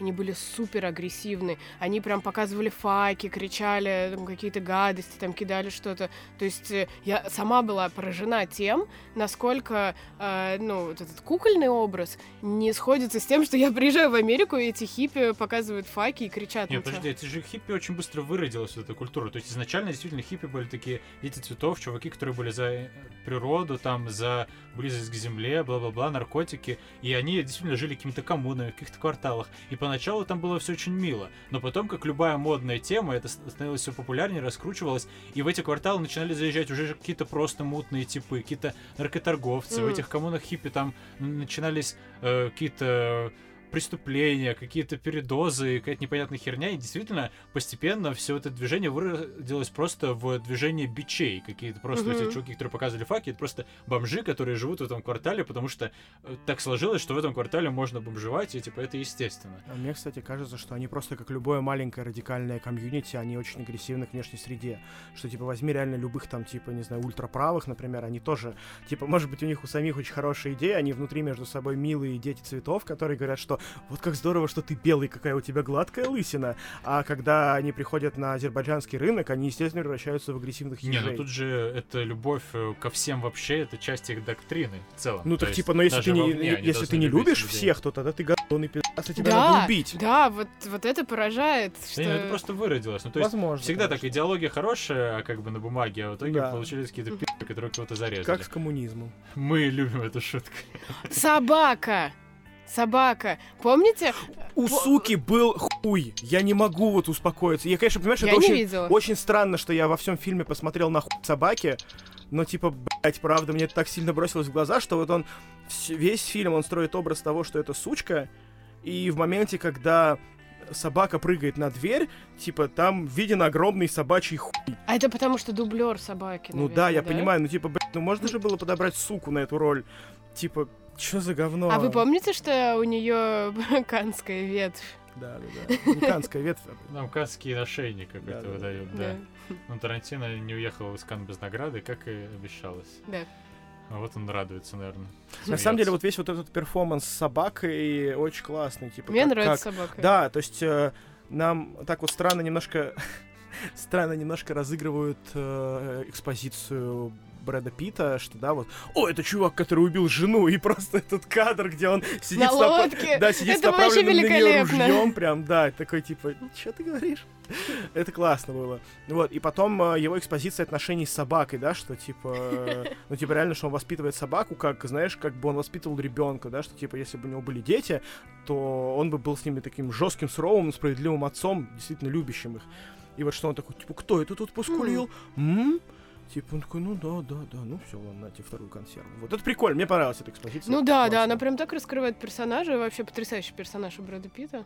И так смешно, вот сама сцена это немая, ну она не то что немая, когда, ну понятно, что он действительно убил свою жену, при каких обстоятельствах. Mm-hmm. Это тоже как-то так забавно. Ну, по-тарантиновски это, да. Да, да, вообще. Типа он намекнул, мы все все поняли. Mm-hmm. Какое кино без метания говном вокруг него, особенно кино Тарантино. И вот тут было две таких больших контроверсии, и типа первая началась примерно через два дня после премьеры у меня вот в фиде Гугла, который мне рандомные новости в зависимости от моих интересов пихает, начали появляться статьи про то, что типа, хм, а не мизогинный ли фильм снял Тарантино?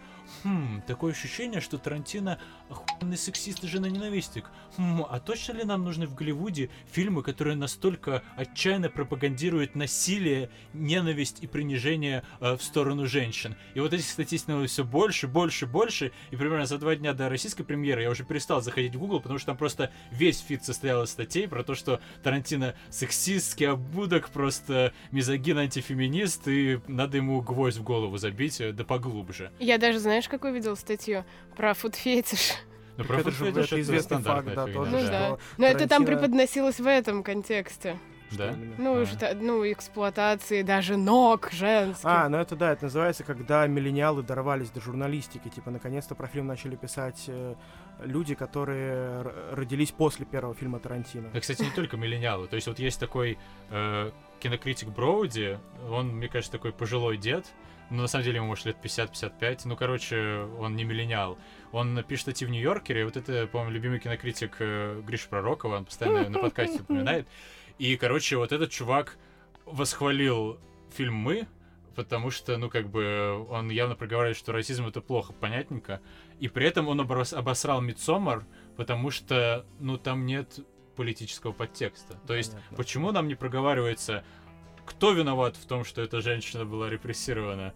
Что нужно сделать? Почему в конце не выходит не Дональд Трамп и не говорит, Хм. а это я сказал им сжечь медведя, Хм. сделаем Америку великой снова.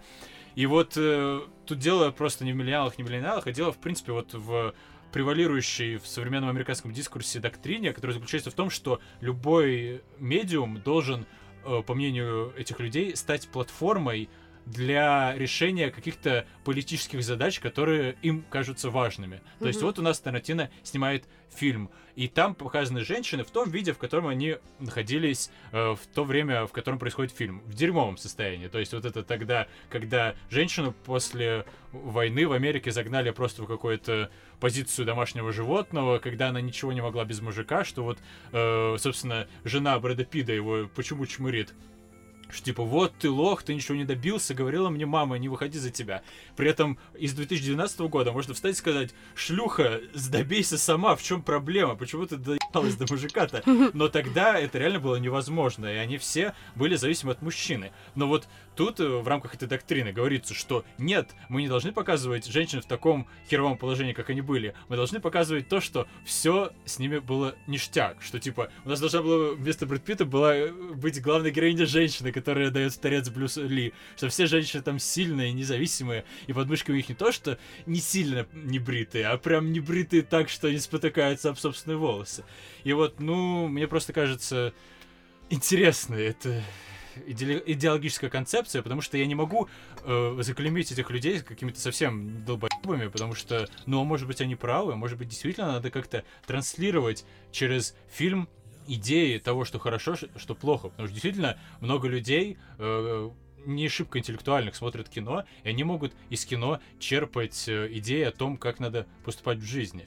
И то есть обязательно найдется какой-нибудь долбоеб, который подумает, что фильм Тарантино это круто, и действительно женщины, как в нем показаны, так действительно должно быть. Будет смотреть и говорить, о, хорошо было в 60-е, вот поскорее бы Трамп вернул нас обратно в 60-е, и бабы реально были на кухне теперь снова. А я, я, я вообще удивилась, когда прочитала эти новости. А, а в чем там э, это выражается в конкретных Ну, смысле, ну там все бабы не люди в фильме.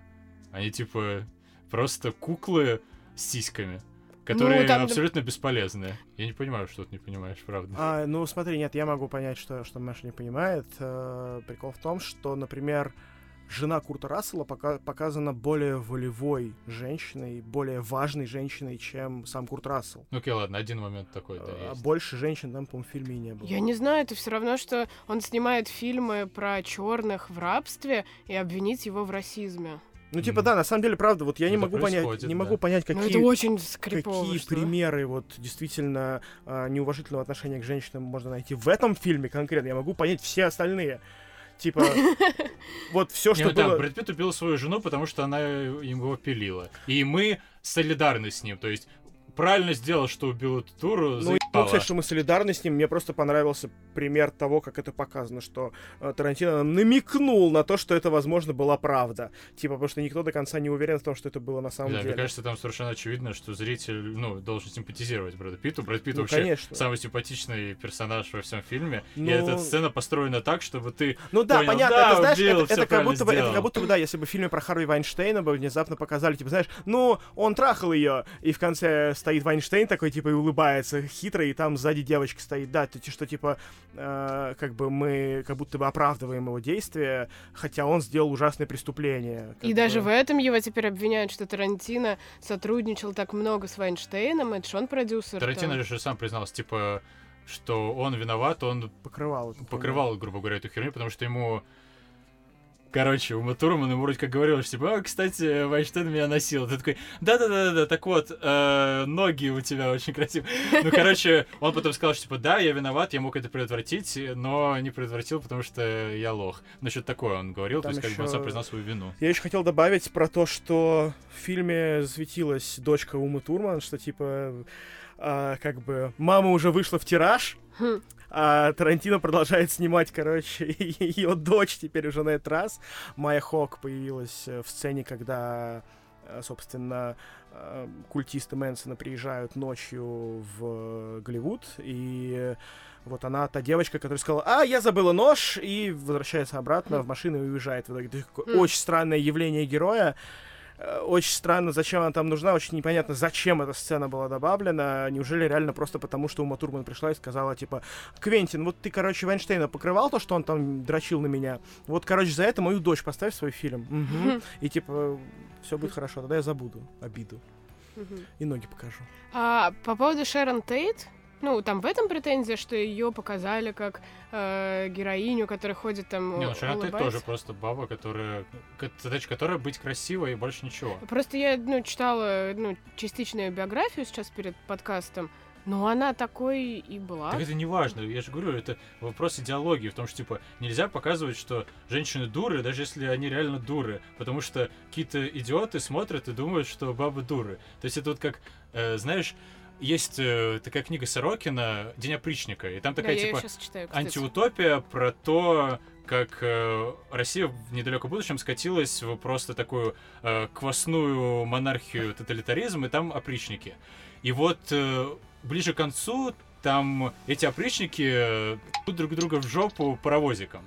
И как бы я, когда начал читать эту книгу, я примерно на седьмой странице понял, что рано или поздно это произойдет, потому что по-другому было бы нельзя. Потому Это что если- мне не спойлери. ну, неважно, потому что если бы этого не было, в этой сцены не было в книге, то какие-нибудь э, монархисты читали бы эту книгу и говорили бы, о, да, хорошо, хорошо, что так, вот бы действительно была эта опрична, и действительно такое в будущем произошло. Поэтому надо было вставить эту сцену, чтобы они, как черт от Лагдана, от этой книги бежали. И вот тут также, если ты снимаешь фильм про то, как чуваки ходят и говорят «нигер», то мы все понимаем, что просто да, тогда было ублюдское время, когда люди еще с ветки не слезли, они действительно ходили говорили нигер. Но сейчас так делать нельзя, вообще так делать плохо. Но какой-нибудь дебил в Техасе сидит, смотрит этот фильм и думает, да, наконец-то кто-то показал так, как правильно называть нигеров. Нигеров правильно называть нигером. Я не говорю, что нужно все фильмы сейчас взять, переснять и выкинуть те, которые не соответствуют этим критериям. Но это, возможно, это валидный поинт, вам так не кажется? Э, Мне кажется, ты степени. сейчас говоришь, как те же персонажи хиппи,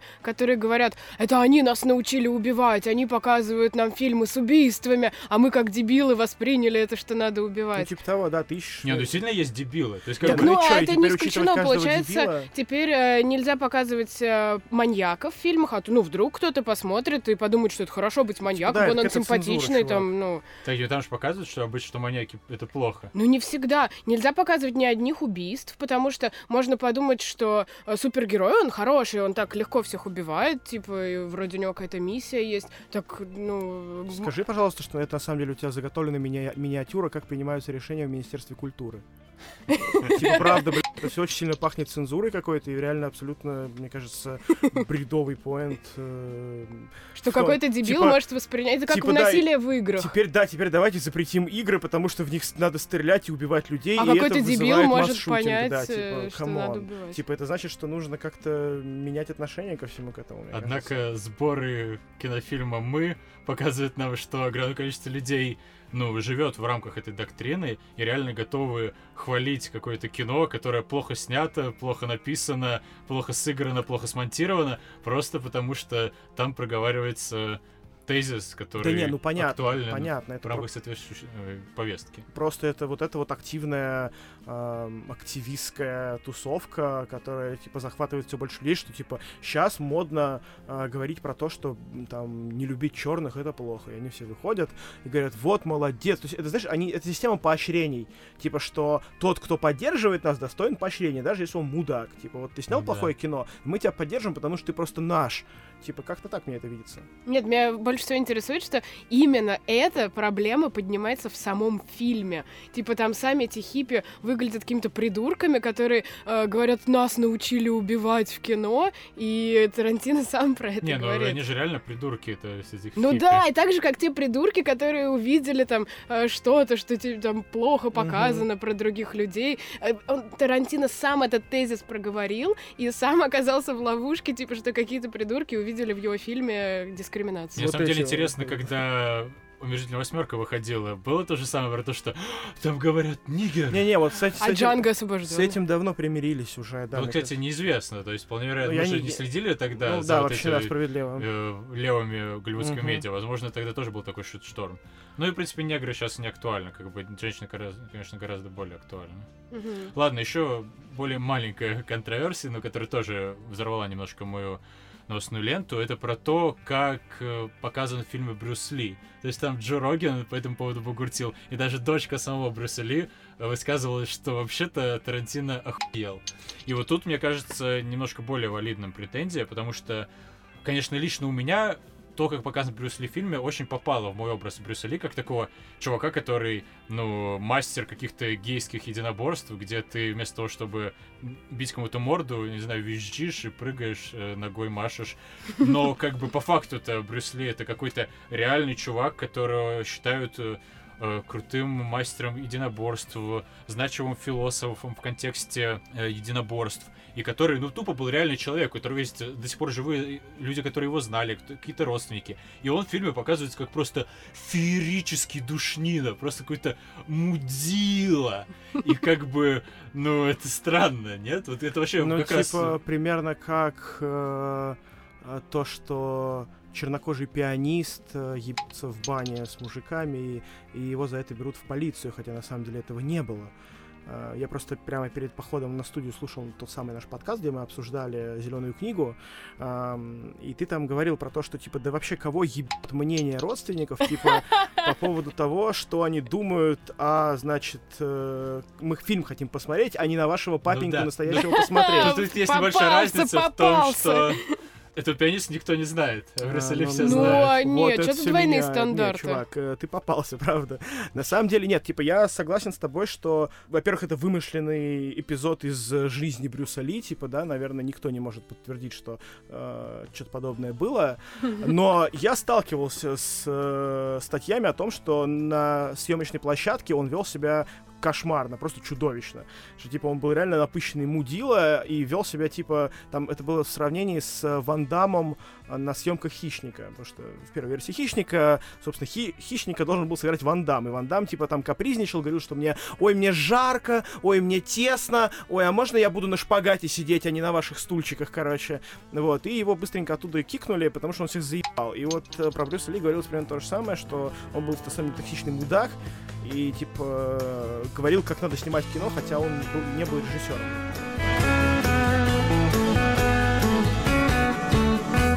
Подписывайтесь на нас в iTunes, слушайте в Google Podcast или копируйте ссылку на RSS в приложении, которым пользуетесь. Обязательно комментируйте, ставьте лайки, отмечайте нас звездочками, советуйте друзьям. Так вы помогаете нам расти и развивать наш подкаст. Подписывайтесь на наши обновления ВКонтакте, в Телеграме, в Фейсбуке, в Инстаграме. А еще присылайте нам письма на hello собака k e e n a c h.ru и предлагайте свои фильмы на обсуждение. Или просто пишите, какие мы классные. Слушать нас можно также на нашем сайте kinaч.ru. А у нас на этом все, ребята. Слушайте маму. Кушайте кашу. И ходите в школу. Пока.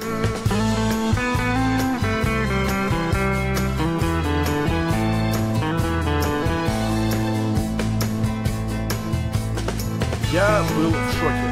Я типа, тоже. во-первых, это грязный прием эм, в том плане, что Тар- Тарантино уже блядь, так сделал. Да, давайте скажем, если кто-то вдруг смотрит, кто не смотрел фильм, но хочет узнать концовку, в конце хиппи, которые идут в дом Шерон Тейт для того, чтобы ее зарезать, случайно заходят в дом Ди Каприо и Брэду Питту, где Брэд Питт дает им всем пиздюлей. И с собакой.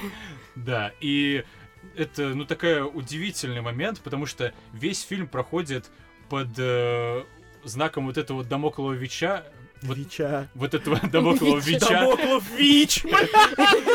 Да, и типа ты просто весь фильм ждешь, что в конце зарежут вот эту Шарон Тейт, которая еще не просто Шарон Тейт, а которая Марго Робби, которая просто ходит и там сияет своими глазами вокруг, и просто ее так жалко весь фильм. Думаешь, боже мой, неужели ее правда зарежут? И в итоге нет, в итоге в конце единственная реально тарантиновская сцена, где просто вот этих всех хипарей, реально отвратительных чуваков, которые, блин, даже в нормальный секс-культ к Крису Хермсфорту не могли вступить, а вступили к какому-то косоглазому кривоногому уроду в секс-культ просто разъебывает Брэд Питт вместе с собакой, а в конце еще одну из них сжигает огнеметом Леонардо Ди Каприо. Это просто вау, это замечательно. Конечно, эта сцена немножко такая Михалковщина какая-то, потому что там, где а, женщина пролетает через битое стекло и потом бежит и а кричит постоянно, вся в стекле, падает в бассейн и выбегает э, Ди Каприо такой, о боже мой, кровавая женщина в моем бассейне. Надо сжечь. Пойду скорее за огнеметом, который как раз я показал в начале фильма, что он лежит у меня в сарае. Чеховское ружье.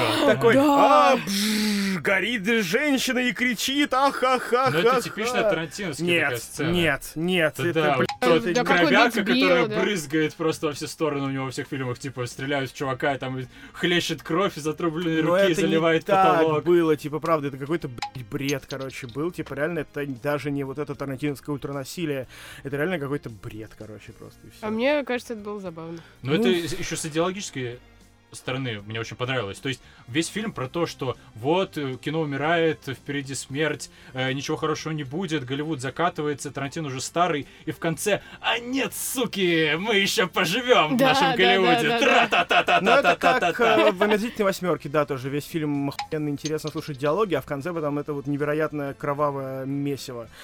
Но я хотел поговорить про то, что, типа, подобное он уже делал в «Бесславных ублюдках», и как бы ну, типа, он снова, блядь, сделал это? Серьезно? Типа, а что в «Бесславных ублюдках»? Что, ну, типа... Убили Гитлера в «Бесславных ублюдках». Да, там не было, конечно, этой напряженки, то есть он не так изящно... Там не было твиста, то есть ты там да, не ожидал, Нет, что понимаю. Гитлер захватит весь мир, а его в конце убили. А тут ты прям ждешь, что вот, не, как бы понятно, это понятно, что, типа, он понял просто в тот момент, типа, тогда он прикололся, типа, прикиньте, Гитлера в, кинотеатре убьют, нахуй.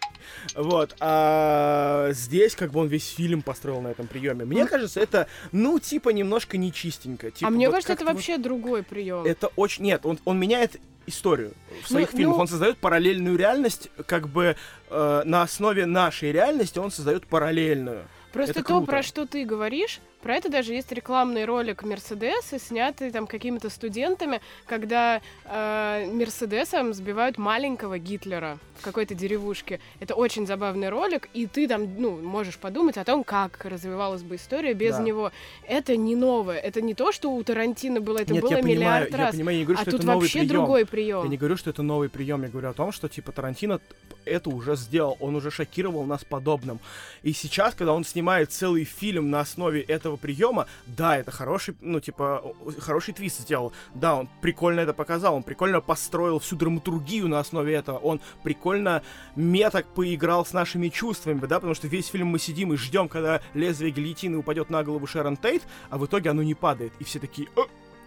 И он создал новую как бы вселенную, где хиппи в 60, 69 году не закончились, где Мэнсона, может быть, даже не арестовали, где Эм... И где у Ди Каприо появляется надежда, что да. его карьера не закончилась, что он все-таки, возможно, снимется у в эпизодической роли да. у Полански. Да. да, вот. И это очень здорово, да, я согласен, что он создает вот это вот какое-то вот... То есть, когда убивают Гитлера, ты не, не задумываешься о том, что, типа, а каким же мир станет после этого? А вот да, здесь... правда сто раз было.